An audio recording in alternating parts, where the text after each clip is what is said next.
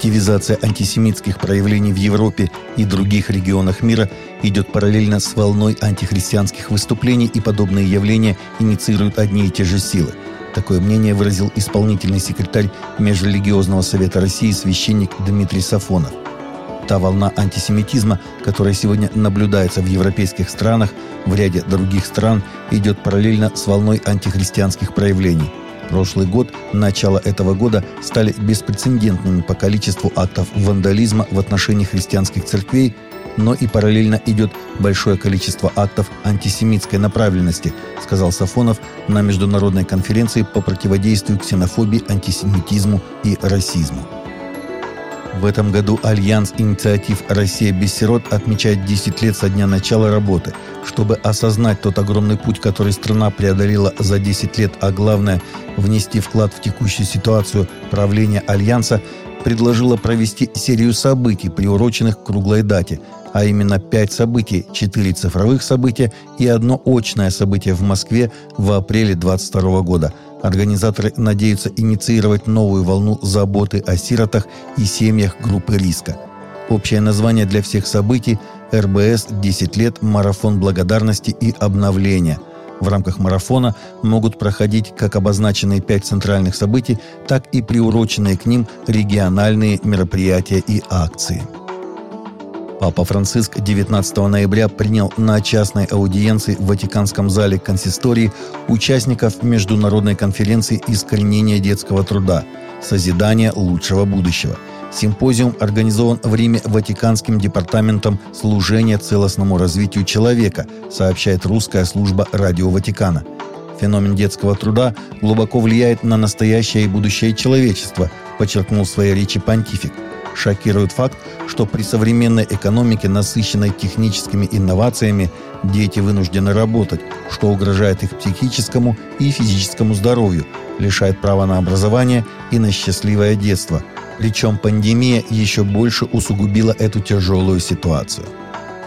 Международная организация, выступающая за жизнь, недавно отметила веху в спасении 20 тысяч младенцев от абортов – 40 дней для жизни – некоммерческая организация, которая стремится положить конец абортам с помощью молитвы и поста, а также путем проведения мирных бдений за пределами абортативных учреждений. Она сделала большое объявление в прошлую пятницу. С момента запуска своей первой кампании в 2007 году «40 дней жизни» помогли спасти 20 368 младенцев и закрыть 114 клиник по абортам. Международный демократический аналитический центр впервые включил Соединенные Штаты в свой список отступающих демократий, заявив, что в последние годы они поддались авторитарным тенденциям.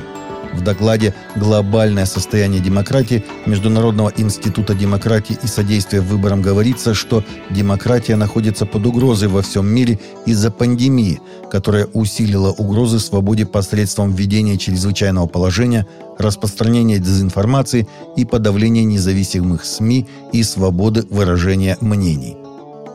После того, как на прошлой неделе женщину-волонтера 69 лет нашли зарезанной в ее церкви, один прихожанин из этой церкви поклялся каждый день стоять на страже у церкви, чтобы это больше не повторилось. Как ранее сообщали христианские заголовки, Эвелин Плеер была найдена мертвой в Южной Баптистской церкви в Восточном Балтиморе в прошлый вторник – Молитвенница и церковный волонтер, она прибыла в церковь около 6 часов утра во вторник, чтобы дать возможность подрядчикам заниматься ремонтом в здании. Однако почти час спустя служащая церкви обнаружила плеер мертвой в ванной комнате.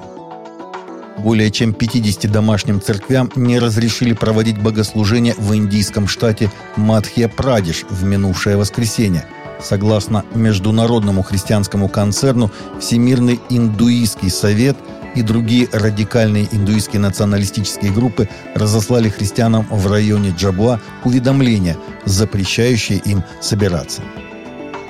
Двое из 17 миссионеров, недавно освобожденных на Гаити, были больными взрослыми, и выкуп не был выплачен, несмотря на угрозы лидера банды 400 Мавоза о том, что добровольцы христианских благотворительных организаций из штата Агаи будут убиты, если они не выплатят по одному миллиону долларов каждый за свое освобождение. В заявлении в воскресенье Министерство христианской помощи объявили, что двое из 17 миссионеров были освобождены, но они отказались поделиться подробностями. С 17 по 18 декабря 2021 года в Москве состоится Всероссийская конференция юристов. Организатор конференции – централизованная религиозная организация Российский союз евангельских христиан-баптистов при поддержке адвокатского бюро «Славянский правовой центр», сообщает христианский мегапортал «Инвиктори» со ссылкой на baptist.org.ru. Регистрация на конференцию уже началась. Таковы наши новости на сегодня. Новости взяты из открытых источников. Всегда молитесь о полученной информации.